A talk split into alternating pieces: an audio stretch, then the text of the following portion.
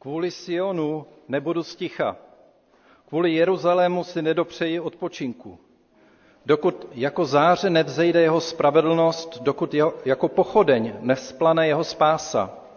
Pro národy spatří tvoji spravedlnost a všichni králové tvou slávu nazvou tě novým jménem, jež určila hospodinova ústa. Budeš nádhernou korunou v hospodinově ruce a královským turbanem v dlaní svého Boha. Milé sestry, milí bratři, milí hosté, milí přátelé, všichni, kdo nás také sledujete na internetu, všechny vás zdravím ve jménu Pána Ježíše Krista. Těším se, že máme společně bohoslužbu boží slávy a boží radosti a věřím také, že k radosti nás všech a že každý zde bude moct přijmout to, co nám Pán Bůh chce dát a i naše srdce budou opět pozbuzená, potěšená.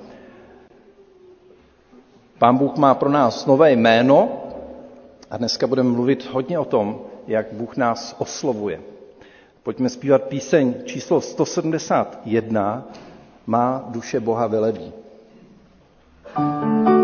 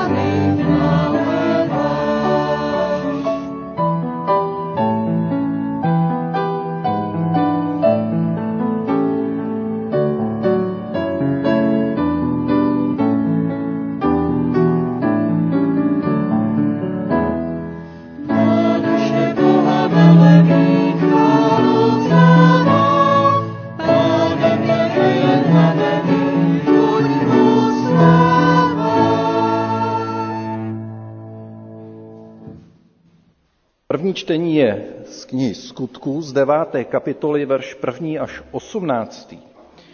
Skutky 9, 1 až 18. Saul nepřestával vyhrožovat učedníkům páně a chtěl je vyhladit. Šel proto k veleknězi a vyžádal si od něho doporučující listy pro synagogy v Damašku, aby tam mohl vyhledávat muže i ženy, kteří se hlásí k tomu směru a přivést je v poutech do Jeruzaléma. Na cestě, když už byl blízko Damašku, zazářilo kolem něho náhle světlo z nebe. Padl na zem a uslyšel hlas. Saule, Saule, proč mne pronásleduješ? Saul řekl, kdo jsi, pane? On odpověděl, já jsem Ježíš, kterého ty pronásleduješ.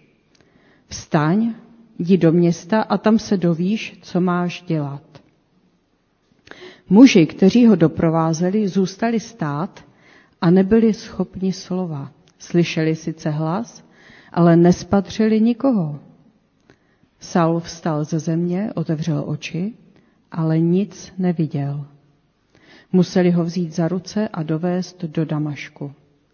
Po tři dny neviděl, nic nejedl a nepil. V Damašku žil jeden učedník jménem Ananiáš. Toho pán ve vidění zavolal. Ananiáši. On odpověděl, zde jsem, pane. Pán mu řekl, jdi hned do ulice, která se jmenuje Přímá, a v domě Judově vyhledej Saula Starsu, právě se modlí a dostalo se mu vidění, jak k němu vchází muž jménem Ananiáš a vkládá na něj ruce, aby opět viděl. Ananiáš odpověděl, pane, mnoho lidí mi vyprávělo o tom člověku, kolik zla způsobil bratřím v Jeruzalémě. Také zde má od velekněží plnou moc zatnout každého, kdo vzývá tvé jméno. Pán mu však řekl, jdi, neboť on je mým nástrojem, který jsem si zvolil, aby nesl mé jméno národům i králům a synům izraelským. Ukáži mu, co všechno musí podstoupit pro mé jméno. Ananiáš šel, vstoupil do toho domu, vložil na Saula ruce a řekl, Saule, můj bratře, posílá mě k tobě pán, ten Ježíš, který se ti zjevil na tvé cestě. Chce, abys opět viděl a byl naplněn duchem svatým. Tu, jako by mu z očí spadly šupiny, zase viděl a hned se dal pokřtít. Děkuji, můžeme povstat k modlitbě.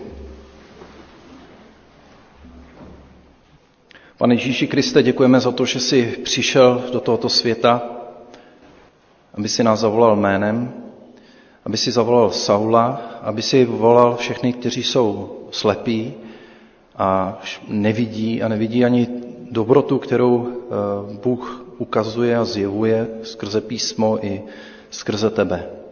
Pane Ježíši, zde jsme, aby jsme vyznali, že často eh, se necháme zaslepit tímto světem, eh, svým rozumem, svými myšlenkami a prosíme za to, aby tu chvíli, v tuto chvíli si strhnul i ty šupiny z našich očí, aby jsme mohli spatřit slávu, slávu Boží, slávu Hospodina, Pána všeho, krále, který vládne tomuto světu, kterému si nikdy nic nevymklo z rukou. Tak v tuto chvíli, pane, i vyznáváme, že ty bdíš nad vším a i když eh, lidé páchají spoustu zla, mezi sebou války a e, šíří nenávist a bolest a utrpení. E, přesto smíme vědět, že vstupuješ právě do těch nejzaších a nejtěžších míst, e, aby si přinesl pokoj i naději a smíření. Prosíme, pane, požehnej toto schromáždění a tě k tvojí slávě a chvále. Prosíme, pane, Přitáhni nás, aby jsme ti byli blízko. Otevírej naše srdce i mysl k tomu, aby jsme vnímali tvoji přítomnost i to, co nám chceš říct. A pane, děkuji za každého, kdo mohl přijít a prosíme i za ty, kteří nemohli přijít, protože jim brání nemoc a, nebo i lenost. Prosíme za to, aby těm, kteří mohli přijít a nepřišli, aby si jim to kladl na srdce, jak moc důležité je být schromážděn ve schromáždění tom nedělním i společném. Prosíme i za nás, pane, dej nám svého svatého ducha, jako si dal tenkrát Saulovi, Pavlovi. Amen. Můžete se posadit, budeme zpívat eh, píse, písně Můj veliký Bože, chválu zpívám svou a všichni žízniví pojďte k vodám.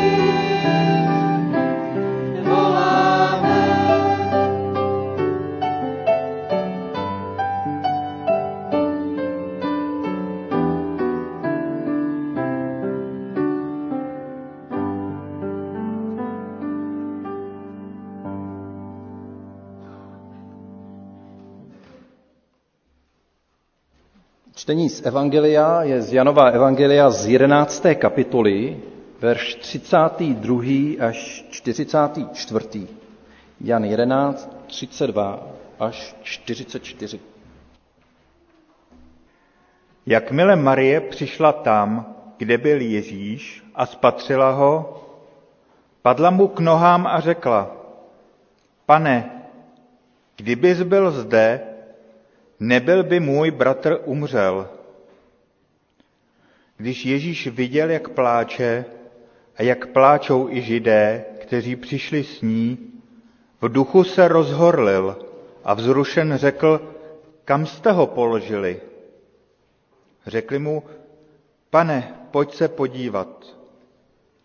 Ježíšovi vstoupili do očí slzy. Židé říkali, hle, jak jej miloval.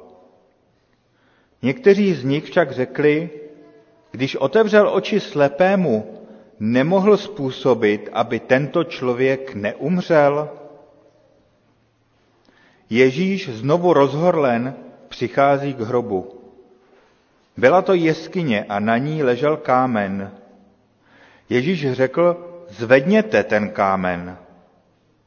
Sestra zemřelého Marta mu řekla, pane, už je v rozkladu, vždyť je to čtvrtý den. Ježíš jí odpověděl, neřekl jsem ti, že uvidíš slávu Boží, budeš-li věřit? Zvedli tedy kámen. Ježíš pohlédl vzhůru a řekl, Otče, děkuji ti, že jsi mě vyslyšel. Věděl jsem sice, že mě vždycky slyšíš, ale řekl jsem to kvůli zástupu, který stojí kolem, aby uvěřili, že ty jsi mě poslal. Když to řekl, zvolal mocným hlasem, Lazare, pojď ven. Zemřelý vyšel, měl plátnem svázány ruce i nohy a tvář zahalenu šátkem. Ježíš jim řekl, rozvažte ho a nechte odejít. Už to funguje? Jo. Já bych pozval všechny děti dopředu, kdyby tady přišli všechny, protože mám takovou speciální otázku, na kterou potřebuji od vás nějakou odpověď. Mě by zajímalo, jestli jste někdy přemýšleli uh, nad tím, proč máme jméno. Proč máme jména. Všimli jste si toho, že lidi si jména? Jo? Jo, třeba zvířata mezi sebou si asi neříkají nějakým jménem, to jsem si ještě nevšiml, že by třeba ptáček na jiného ptáčka volal nějak, nějakým jménem. To, já teda pravda neumím tak dobře tu zvířecí řeč, takže třeba. Tak co myslíte, proč, proč si lidi dávají jména? Že, může mi na to někdo odpovědět? Aby se, mohl, aby se rozpoznali. Aby se rozpoznali a tady někdo říkal ještě? Aby se rozpoznali, no. Rozpoznali a ty si říkal, aby se mohli oslovit. Os, oslovit, aby se mohli jménem. A tak e, jsem se chtěl zeptat, teda já jsem řekl mým dětem, teda taky, aby e, si vzali svého plišáka sebou a teď mi ho nechtějí ukázat, to je zajímavé, si ho schovávají tady. A já jsem se chtěl zeptat, jak se ten plišák jmenuje. To je Clifford. A můžu ho, můžu ho takhle ukázat všem? Tak to je Clifford. A, a ty máš? Jo, to, to bylo baby, ne? To ráno říkala, že se jmenuje baby. Jo. A máte taky plišáka nějakýho? Ne sebou, ale doma třeba. Jo, a jaký má jméno? Já nevím, já tam, já jí... Má Ovečka normálně, ovečka, ovečka. A ještě nějaký jméno? Já. Zuzanka. Máš Zuzanku, plišáka. A to je co? To zvířátko nějaký? Ovečka. A ještě někdo má nějakého plišáka se jménem teda? No, budníček. To jo, to je dobrý jméno. A ty? Hane jméno. Jo, žádný jméno. Aha, já už jsem myslel, že to je japonsky. Ale dobrý, žádný jméno. Výborně. Já jsem mě zaskočil nějaký tamagoči nebo něco takového. Tak bezvadný. Tak dost, dost zná. A, a pak jsem se chtěl zeptat, jestli máte nějaký zvířátko doma. Máte nějaký živý zvíře? Jo? Ty máš zvíře? A jak se jmenuje? A, tak ty. Majlíka a pušíka. Majlíka a pusíka, to je co? Pejsek a králík. Jo, pejsek a králík, no, to já vím vlastně dobře. A, a ty, máš nějaký zvíře doma? Jo, mám. No, a jak se jmenuje? Ali, Alík a ša, Chanel a Sesenka. Jo, a co to je všechno za zvířátka? Pes, kočka a kluk. Kluk, koč, kluk, kočka. Jo, takhle, takže kocour. Dobrý, tak to jsem rád. A chtěl jsi ještě taky někdo ještě chtěl říct? A Nuru a tyky. Ještě jednou. Tyky. Nurotiky. To bylo japonsky asi. to je co, prosím tě, co je to za zvíře? Pták. Jo, pták to je, tak to jo. Něco jako andulka. Jo, jo, jo, jsem to viděl, teda, to měl na zborovce, viď, sebou. Tak, řekli jste všichni, co jste chtěli říct, doufám, a my jsme četli příběh teďkon, a nevím, jestli jste dávali pozor, víte, o kom to bylo? O Lazarovi. A ten Lazar už byl nějaký den, už byl v hrobě, že jo, dokonce snad tři a to čtvrtý den už jako tam k němu přišel Ježíš, takže prej už pěkně zapáchal, že už byl jako v rozkladu to tělo jeho. A ten Ježíš tam přišel a co, co, co řekl? Řekl, hej, hej ty, hej ty, vylez ven? Jak? Ne, řekl mu jménem.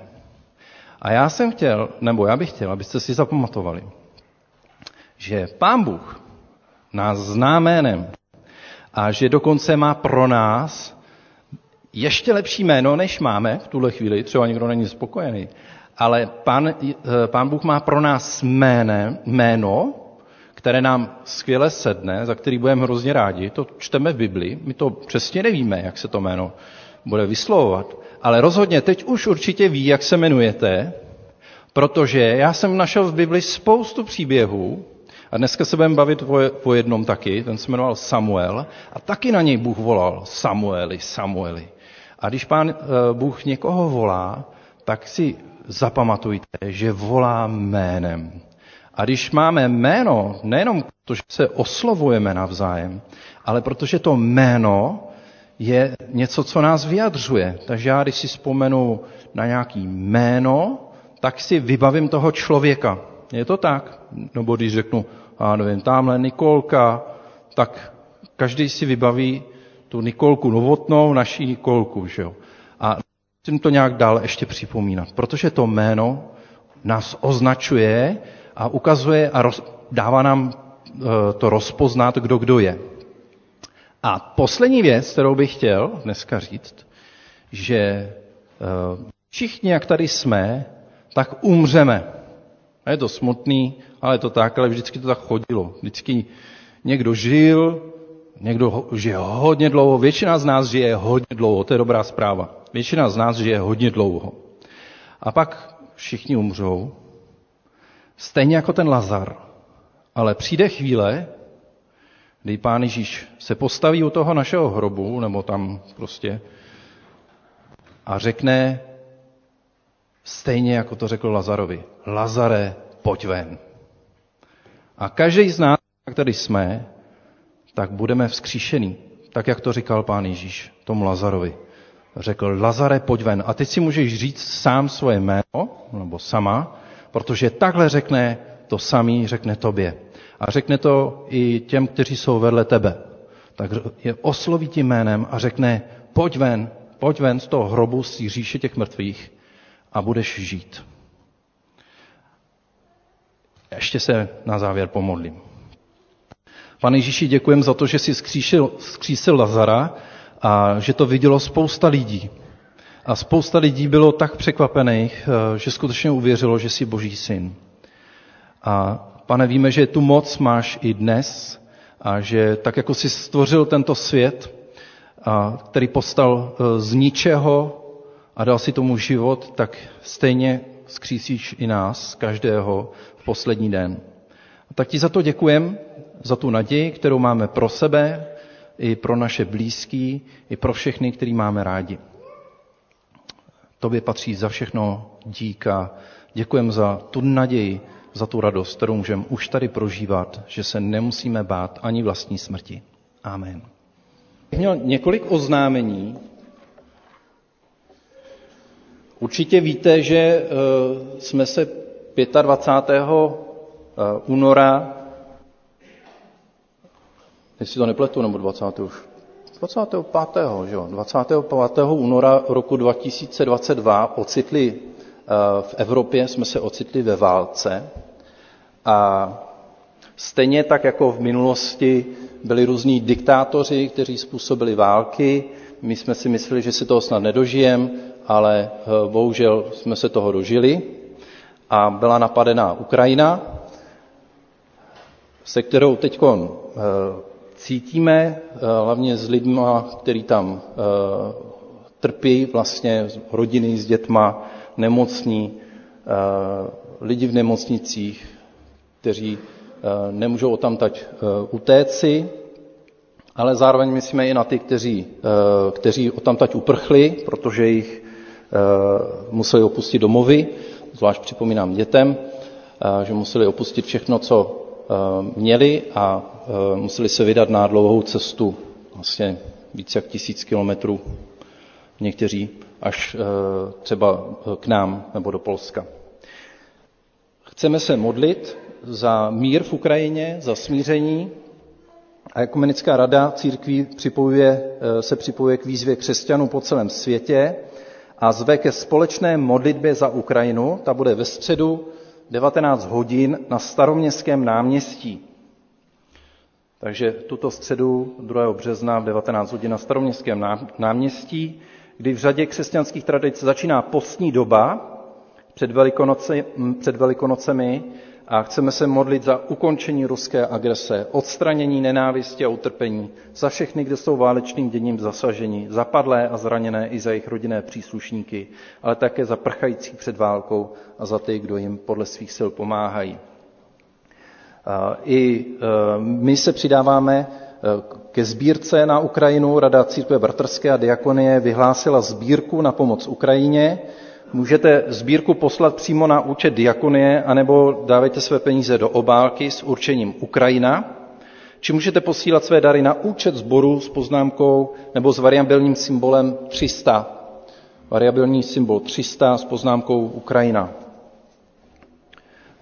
ke sbírce Eh, se připojuje i eh, který se tady schází, ukrajinsko-ruský, a eh, na otázku, co, co lze sbírat, tak píšou matrace, polštáře, povlečení, trvanlivé potraviny, jako je rýže, konzervy, těstoviny, olej a podobně, hygienické prostředky všeho druhu.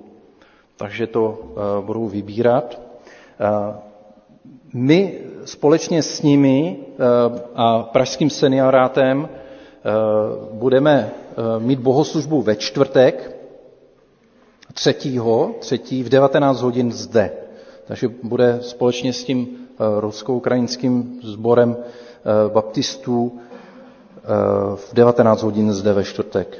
Můžete přijít v hojném počtu. Tak já se ještě pomodlím za Ukrajinu. Pane Bože, tak nás eh, mrzí, jak to eh, lidi tady eh, často vořou a ničej to dobré, co ty jsi stvořil, to krásné, ve kterém jsme měli žít v pokoji a v klidu. A dal si nám, pane, i svůj zákon, aby jsme věděli, jak žít mezi sebou, že máme milovat bližního svého jako sebe samého. Pane, tak k tobě přicházíme i jako ti, kteří eh, jsou toho součástí a prosíme za smilování, za odpuštění, zvlášť pro ty, kteří eh, zle činí, protože neví, co činí. Prosíme, pane, za ty, kteří trpí, za ty, kteří eh, jsou oběťmi tohoto násilného činu a agrese.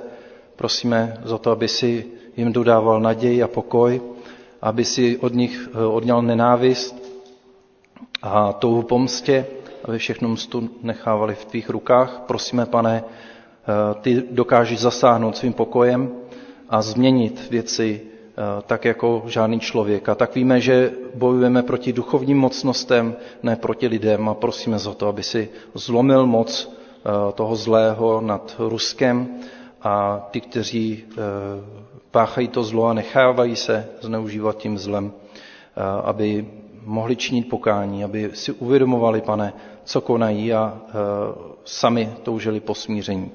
Tak víme, že se zázraky dějou a že ty dokážeš i e, změnit e, mysl e, Rusů, kteří i toto zvěrstvo podporují.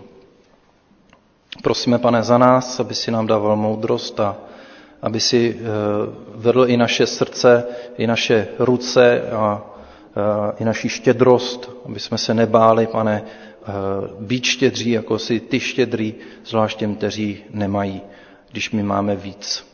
Prosíme, pane, i za Evropu, aby měla moudrost a všechny armády, které jsou v Evropě i v NATO, aby měli moudrost, jak se tomuto konfliktu postavit a hlavně, pane, odej mi od nás jakýkoliv strach, i to, že třeba přijdeme o nějaké ekonomické výhody.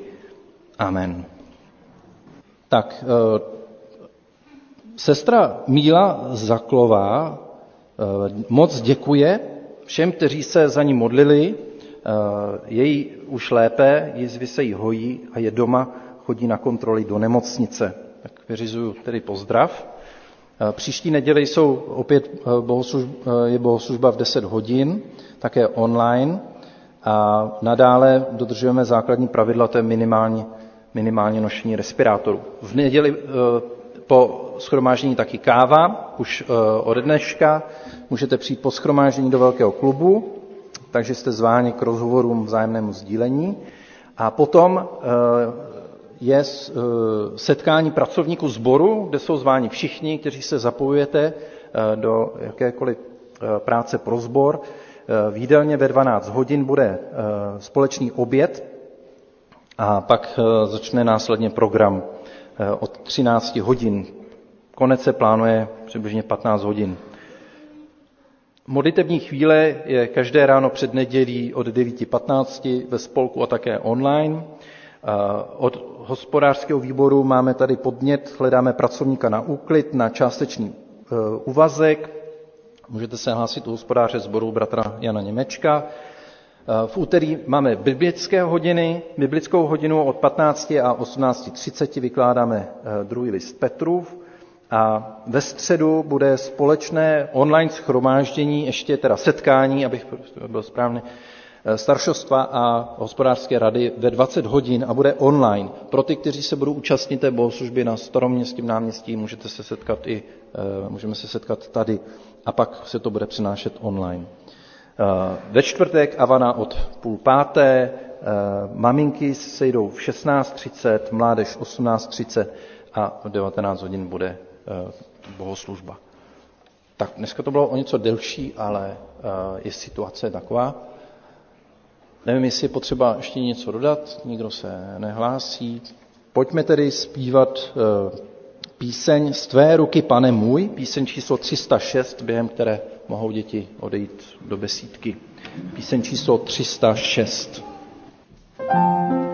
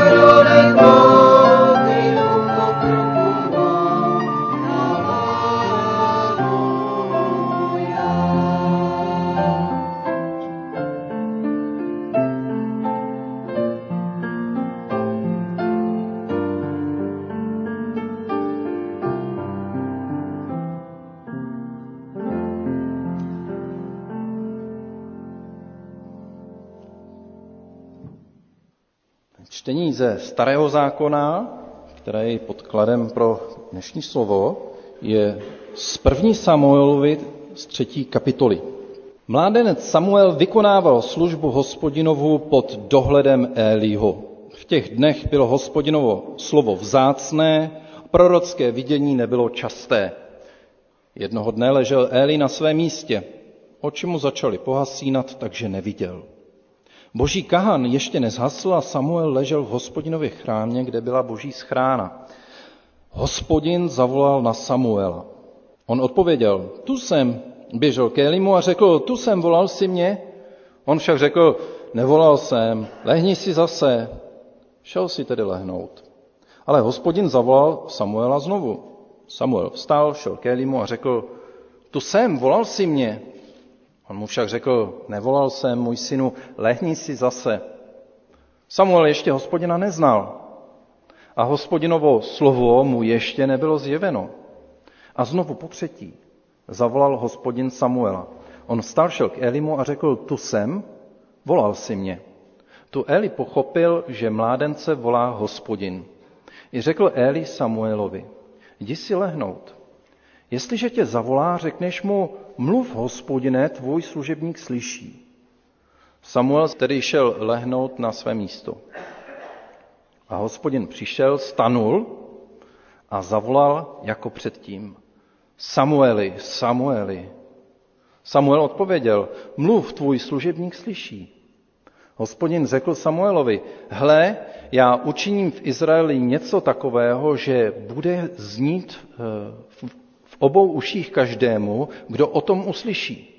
Onoho dne uvedu na Eliho všechno, co jsem ohlásil jeho domu, od začátku až do konce. Oznámil se mu, že jeho dům odsuzuji na věky pro nepravost, o které věděl. Jeho synové přivolávají na sebe zlořečení, on však proti ním nezakročil. Proto jsem o Eliho domu přísahal. Dům Eliho nebude nikdy zbaven viny ani obětním hodem, ani obětním darem. Samuel ležel až do jitra. Pak otevřel dveře hospodinova domu. Samuel se bál oznámit Elimu to vidění. Eli si však Samuela zavolal a pravil, Samueli, můj synu. On odpověděl, tu jsem. Otázal se, co to bylo, o čem s tebou mluvil?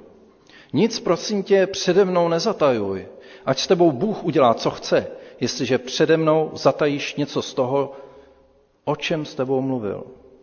Samuel mu tedy oznámil všechno a nic před ním nezatajil. A on řekl, On je hospodin. Ať učiní, co je dobré v jeho očích. A tak Samuel vyrůstal a hospodin byl s ním, nedopustil, aby některé z jeho slov padlo na zem. Celý Izrael od Danu až Beršebě poznal, že Samuel má od hospodina prorocké pověření. Hospodin se mu dával i nadále vidět v šílu, hospodin se totiž v šílu zjevoval Samuelovi svým slovem. Když tě hospodin nebo když tě Bůh osloví, tvým jménem. To je název toho dnešního slova. Nacházíme se tenkrát teda v Izraeli v těžké době. A náš příběh vlastně začíná velmi ponuře a smutně. Nešťastná doba soudců a proroků, kteří jen tu a tam a velmi málo svědčí o Bohu svým životem. Mohli bychom pochybovat, jestli je ještě Izrael vůbec božím lidem. Čteme, v těch dnech bylo hospodinovo slovo zácné, prorocké vidění nebylo tak časté. Začátek knihy Samuelovi líčí ohromnou krizi celého národa. Zhrnuje to kniha eh, soudcům v 17. kapitole. V těch dnech neměli v Izraeli krále, každý si dělal, co uznal za správné. Pohanství, uctívání bůžků, odpadnutí od hospodina bylo něco, s čím bychom se mohli denodenně setkat. Každý si dělal, co chtěl, co uznal za vhodné, co vyhovovalo jeho sklonům. Přestával se ctít hospodin, zapomínali na něj. Všude přítomná lhostejnost a apatie vůči tomu, co Bůh v minulosti dělal. Procházela napříč společností od nejvyšších pater po nejnižší.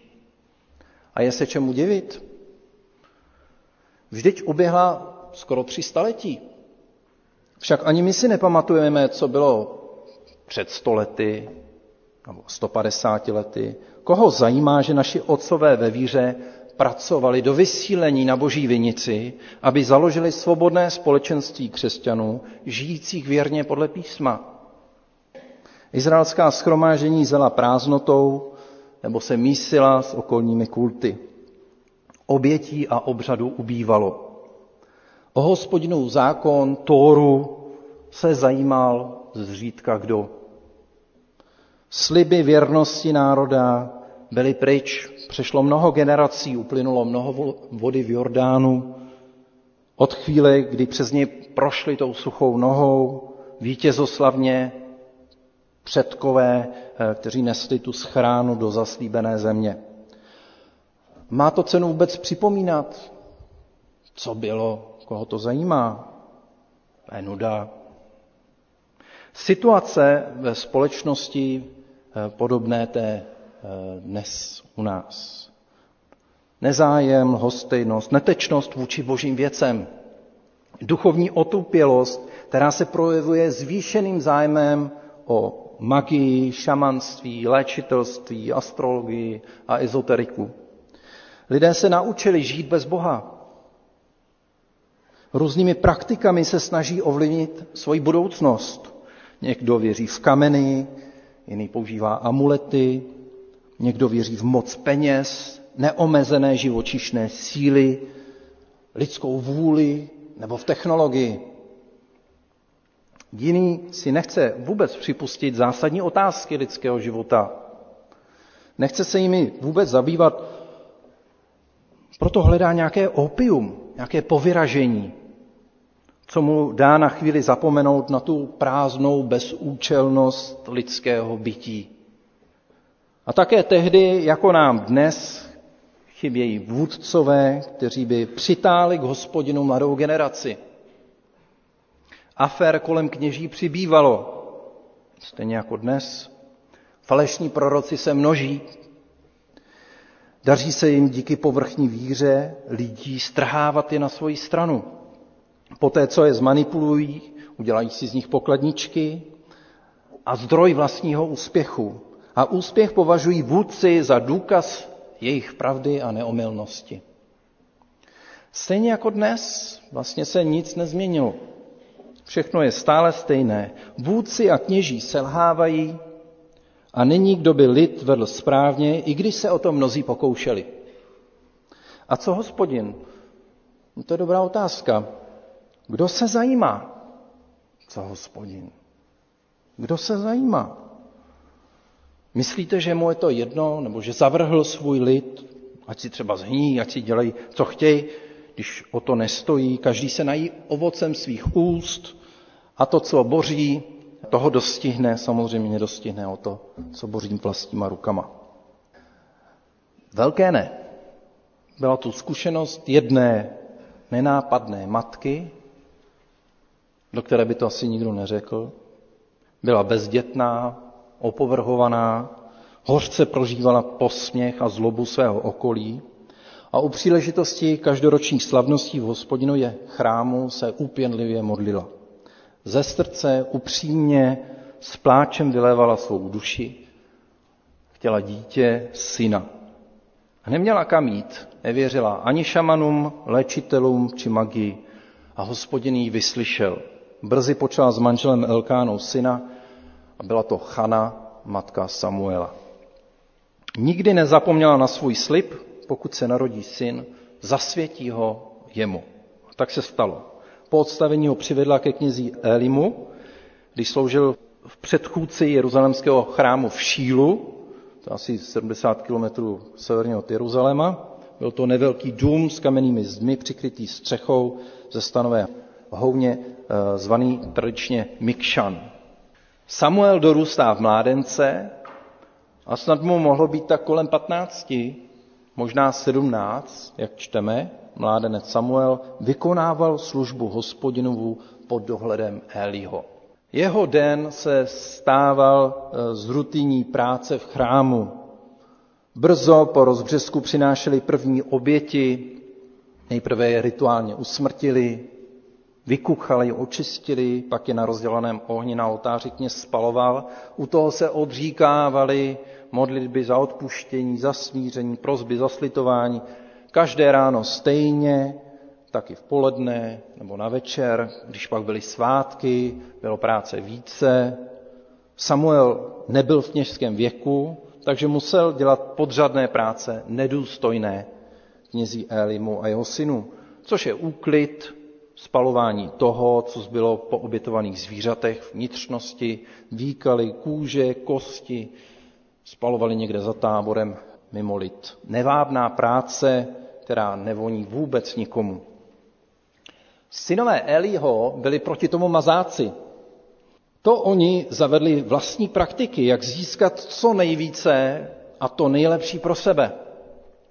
Kdykoliv někdo připravoval obětní hod, čteme v druhé kapitole, přicházel kněžský mládenec s trojzubou vidlicí, právě když se maso vařilo. Vrazili do kotle, nebo do hrnce, do kotlíku, nebo do kotlíku, nebo do pekáče. A co vidlice zachytila, to si bral kněz pro sebe. A nebo mládenec řekl obětujícímu muži, dej knězi maso na pečení, nepřijme od tebe maso vařené, ale syrové. A když mu ten člověk řekl, napřed se musí obrátit tuk v obětní dým, pak si to vezmeš, po čem toužíš, odpovídal, nikoli, dej to hned. Nedáš-li, vezmu si to násilím.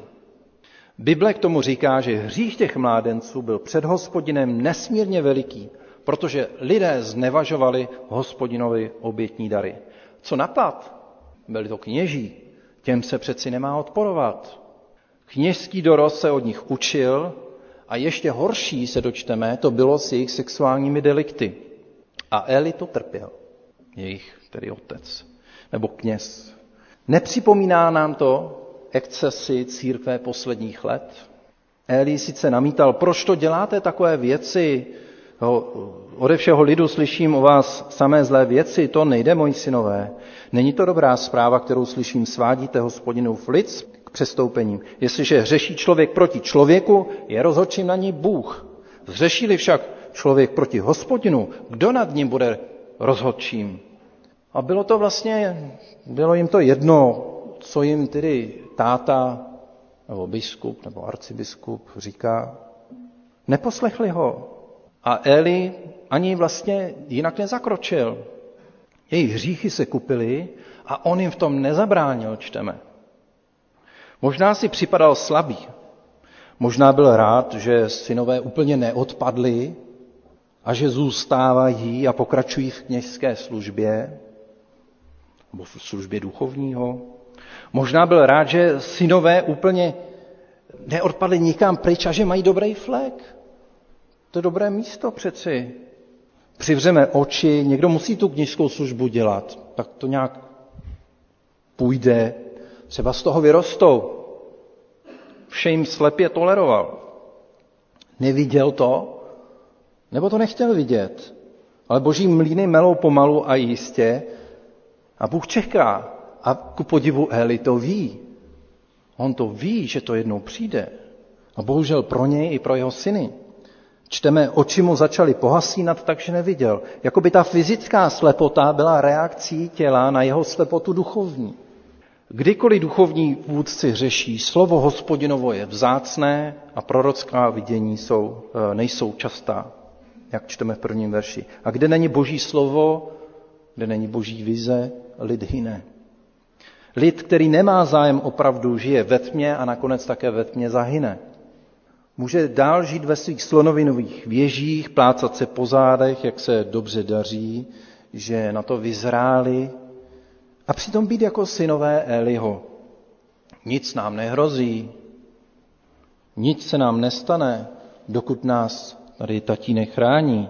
Sice předstupujeme před Boha a přestupujeme Boží zákon a nehledíme na jeho vůli, ale to nějak nevadí, se nějak přivřou oči. Stejně Bůh nic nevidí a nic a nikdo nás nezastaví. A tak vytrváme, dokud to jde. Ono se to nějak ztratí. A nebo to může být ten postoj toho Eliho. Ono to jednou přijde. No, spadne klec a bude po všem. Bude konec. Cítím to v kostech. Bojím se toho, kdy to ale bude. No zatím tomu budeme bránit, jak jen to půjde. Samuel je proti tomu čistá duše, neskažená, ještě má nespochybněné ideály o kněžích a božím lidu, neskazili ho ani úplatky a blahobyt mu nezaslapil oči. Osobně věřím, že ho nesly také modlitby jeho maminky, která mu byla vzorem. Koná svou všední službu, celkem nudnou bych řekl, poslušně, bez velkého očekávání, protože se to tak má a tak je to správné. Učí se poznávat pravdy boží, roste poznání boží vůle a vnímá boží přítomnost. Ví, že existuje boží přítomnost. A je vlastně úplně jiný než ty ostatní mládenci. Kněz Eli to vidí a vlastně je za to rád. Zatímco cítí, že brzo on a jeho synové propadnou soudu. Samuel je pro něj vlastně nadějí. Jak říkám, vlastně je to velmi smutná situace starého člověka, který ví, že už toho moc nezmůže. A přece, proč ho nenapadne činit pokání a svou službu završit alespoň čestně a poctivě, se srdcem očištěným a změněným? Dál hraje tu pokryteckou hru před lidmi i před Bohem, dokud na něj nepřijde řada. A on ví, že přijde. Tak to dopadá kněz, který se nebojí posledního soudu ani věčného božího zatracení. Vůbec mu nedochází, že jeho hřích dopadá na hlavu celého božího lidu, příštích generací a že také kvůli němu je boží jméno v neúctě mezi pronárody. Je zřejmé, že Samuelovi situace, ve které žil, nebyla lhostejná.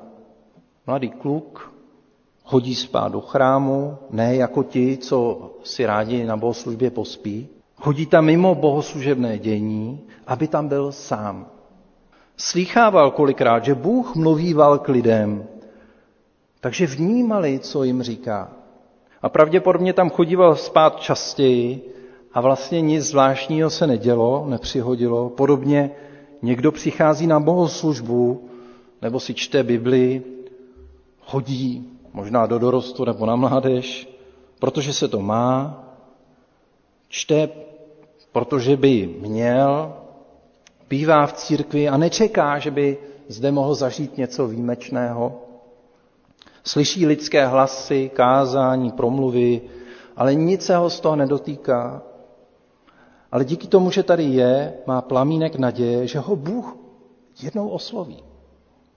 A boží kahan ještě nezhasl, čteme. Samuel leží v hospodinově chrámě, kde byla boží schrána a Bůh ho osloví. A tím zásadním je právě to, že ho Bůh oslovuje osobně a že se s ním setkává osobně a jmenuje ho jménem. Ne z doslechu, ale osobně poznat živého Boha, který chce být námi poznán. Vždyť o tom mluví celá Bible, že Bůh se s náma chce setkat osobně. A nejvíc ze všeho o tom mluví příchod Pána Ježíše. Kdo ví, jestli vůbec někdo z dorostu poslouchá.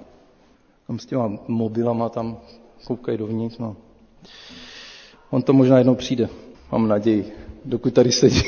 A hospodin zavolal Samuela jménem. Samuel. A on pověděl, tu jsem. Nečekal, že by to volání mělo být vlastně od Boha. Vůbec to nečekal. Ještě neměl poznání, jak rozlišit ten hlas boží a hlas lidský. Čteme, Samuel ještě hospodina neznal a hospodinovo slovo mu ještě nebylo zjeveno. Místo toho běžel k Elimu a e, tu jsem, řekl mu, tu jsem, volal si mě, on však řekl, nevolal jsem, lehni si zase. Tak se to opakovalo, dokonce třikrát se to opakovalo. Teprve na po čtvrtý se nechal Samuel Bohem oslovit. A hospodin přišel, stanul a zavolal jako předtím, Samueli, Samueli. Samuel odpověděl, mluv, tvůj služebník slyší. Můj příteli, o kamarádky tamhle, Bůh tě zná jménem. Nejsi mu cizí ani vzdálený. Má tě vyrytého ve svých dlaních. Nikdy se mu nestratíš, i když se mu ztrácíš. Bůh tě hledá a volá jménem jednou, dvakrát, třikrát, možná víckrát. A nepřijde ti, že je to jeho hlas. A Samuel vyslyšel Eliho radu, když hospodin přišel, stanul a zavolal jako předtím, Samueli, Samueli, Samuel odpověděl, mluv, tvůj služebník slyší. A to je zázrak. Je to, jako by se otevřela nebesa. To slovo stanul totiž nám zní hrozně zvláštně a odkazuje na podobnou událost, kterou prožil Jákob v Bételu. Viděl žebřík do nebe a na něm sestupující a vystupující anděle. A Bůh k Jákobovi promluvil a Bůh tam stanul a mluvil k Jákobovi osobně. Stejně mluví dnes tedy k Samuelovi. Živě, silně jako nikdy předtím, opravdově, skutečně jako hospodin pán Bůh zástupů, pán, který povolává člověka jménem k velikému úkolu. A od této chvíle nebude jeho modlitba monologem, opakování nějakých slov nebo mantry, vršení slov na další slova. Bůh ho oslovil osobně a on bude odpovídat Bohu jako příteli, jako služebník svému milovanému pánu. Mluv tvůj služebník slyší, vyjadřuje pravý postoj, srdce a stav pokory před Bohem. A zároveň touhu, abych já se stišil a on mluvil. Na rozdíl od toho, bože, slyš, tvůj služebník mluví. Říká, bože, mluv, tvůj služebník slyší. Jak chceme Boha slyšet, když mu vůbec nenasloucháme? Naše myšlenky, podněty zvenčí, hluk světa přehlušuje jeho hlas. Jak chceme, aby Bůh jednal, když ho, když ho nenecháme jednat v našich životech? A při naší netrpělivosti děláme si všechno sami. Jak chceme, aby byl Bůh mocný v našich životech, když stále chceme žít z vlastních sil?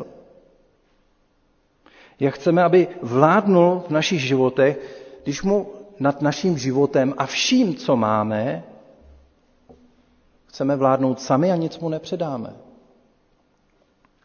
Bože, který mě oslovuješ jménem, mluv, tvůj služebník slyší. Nikdo se nemůže stát křesťanem sám od sebe. Takže semka bude chodit a nějak mu to jednou dojde a on to pochopí. Vždycky je rozhodující to boží povolání. Vnímáš, že tě Bůh volá jménem. Je třeba, aby došlo k zázraku slyšení a to nepřichází automaticky. A není ani na počkání. A není to samozřejmost. Vyžaduje jedno. Jen jedno. A to je hlad. Hlad po božím slově, po jeho oslovení, po jeho přítomnosti. Znamená to hlad stravující touhu po Bohu. Když otevíráme písmo, když jdeme do schromáždění, když se jdeme projít někam ven, když jdeme spát, nebo když stáváme, když usedáme nebo ležíme, Bože mluv, nebo zemřu. Ne samým chlebem bude živ člověk, ale každým slovem, které vychází z božích úst, říká Ježíš. Bože, dej mi své slovo, nebo zemřu. Ten jeho tichý hlas, jemný.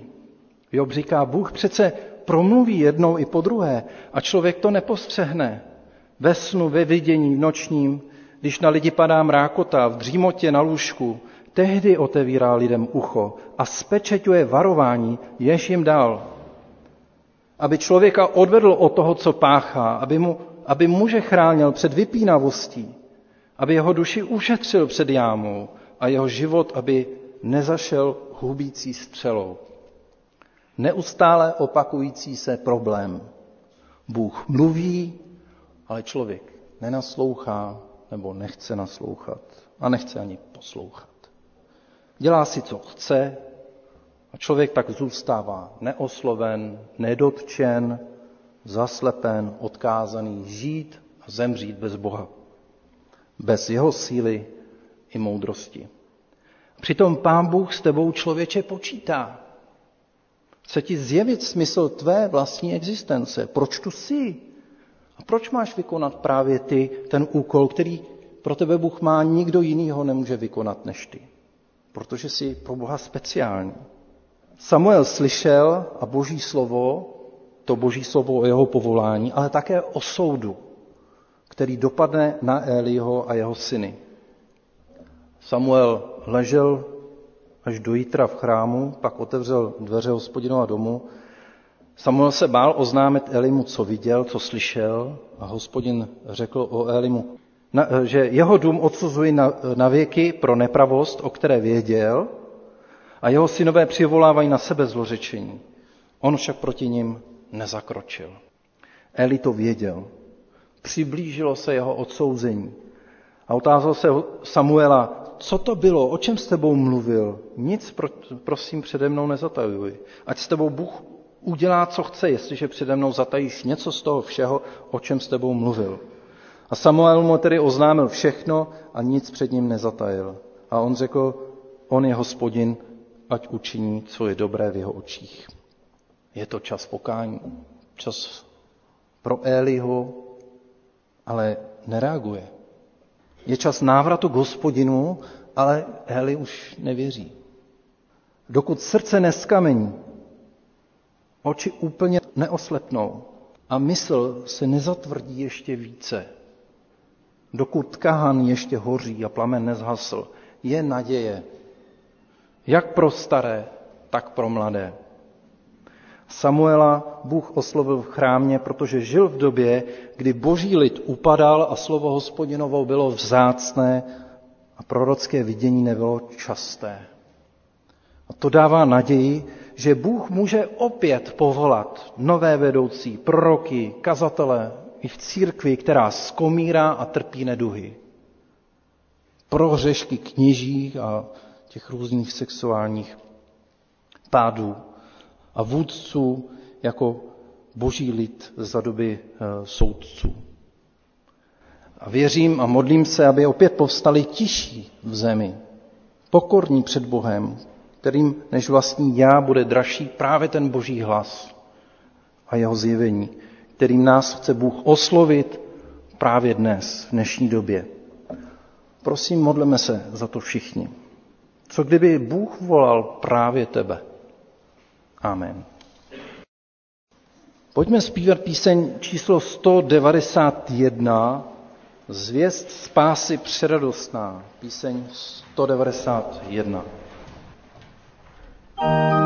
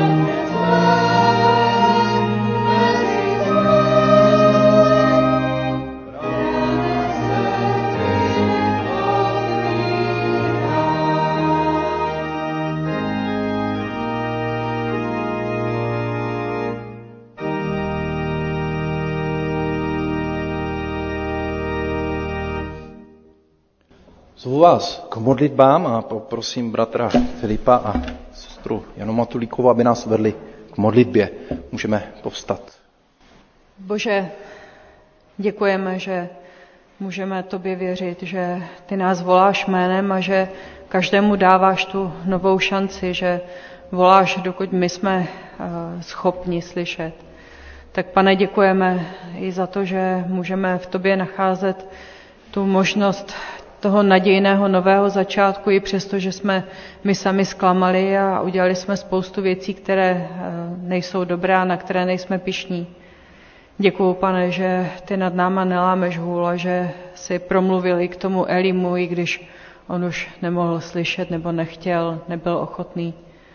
Děkuju, pane, i za to, že opravdu znáš každého z nás jménem a že nás povoláš i v ten poslední den. Děkuju, že v tom je opravdu to, co hledáme, tu, tu jistotu životní i, i tu, která uh, přechází do té věčnosti. Tak prosím, pane, dej nám otevřené uši i, i srdce, aby jsme porozuměli, co ty po nás chceš. Amen. Pane Ježíši, děkuji ti za toto slovo, které mluví do našeho srdce. Protože nemůžeme říkat, pane, co chceš. Když vidíme ty prázdné lavice, které byly kdysi plné a v uličkách seděli lidé na židlích. Nemůžeme říkat, co máme dělat. Nemáme moc nikoho oslovit, protože si nám dal to svoje slavné jméno Ježíš, které přemůže každou moc v tomhle světě. Nemůžeme si stěžovat, že sami trpíme, protože žijeme v blahobytu. A tak tě, pane, moc prosím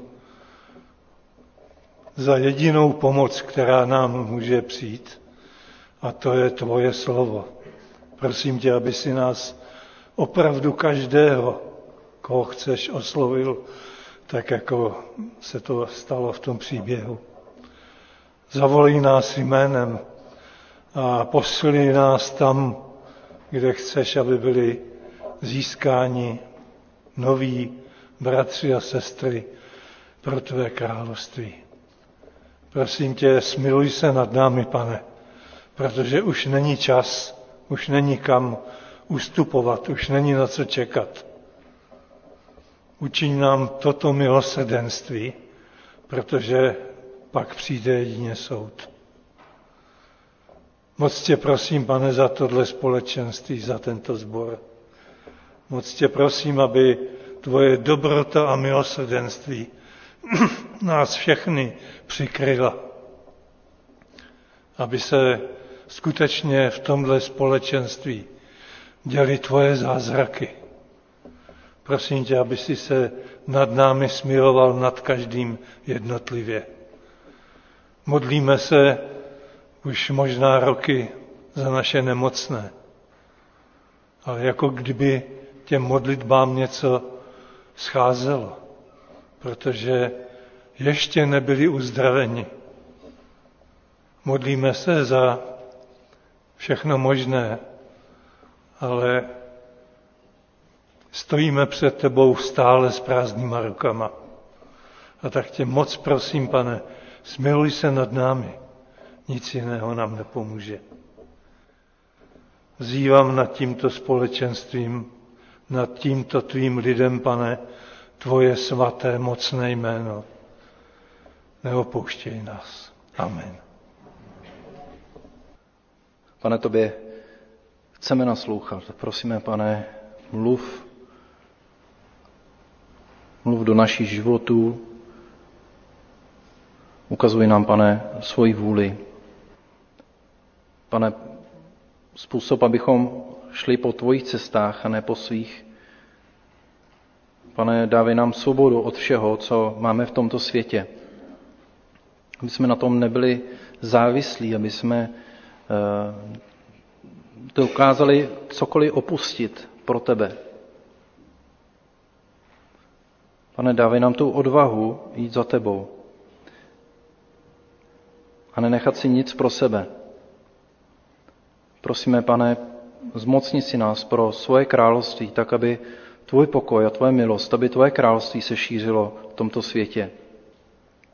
Prosíme, pane, povolej si další služebníky, jako byl Samuel, kteří dokážou přitáhnout i mladou generaci.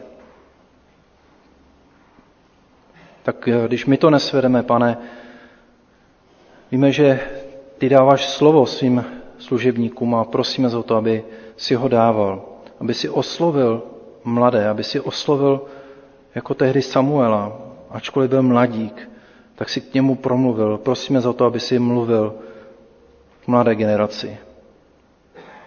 V tuto dobu, tento čas. Pane, prosíme, smiluj se, eh, zvlášť v dnešní době, když nevíme, jak pomoci přesně a co konat v tom konfliktu eh, v Ukrajině. Prosíme za to, aby i to si nám kladl na srdce i nadále a všechny i naše nemocné a pane, prosíme, aby i ta láska, kterou nám dáváš, aby jsme ji uměli dávat dál do svých rodin, do vztahů, které máme v tomto sboru, i do světa, který je kolem nás. Amen. Můžete se posadit? Budeme zpívat píseň číslo 281, Má duše nic se nelekej, první tři sloky. Píseň číslo 281.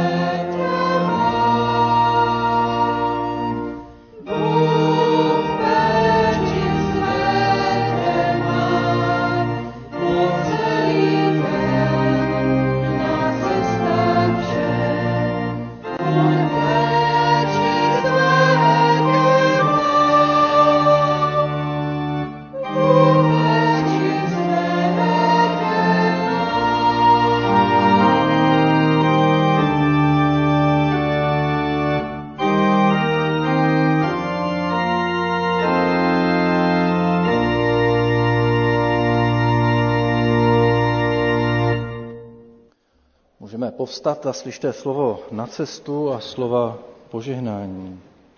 Slova Izajáše 43. kapitoly. Nyní toto praví hospodin, tvůj stvořitel Jákobe, tvůrce tvůj Izraeli. Neboj se, já jsem tě vykoupil. Povolal jsem tě tvým jménem, si můj. Půjdeš-li přes vody, já budu s tebou. Půjdeš-li přes řeky, nestrhne tě prout. Půjdeš-li ohněm, nespálíš se, plamen tě nepopálí. Neboť já, hospodin, jsem tvůj Bůh, svatý Izraele, tvůj spasitel. Pokoj Boží a milost Pána Ježíše Krista, ať zůstává s vámi nyní i na věky. Pán s vámi. Amen.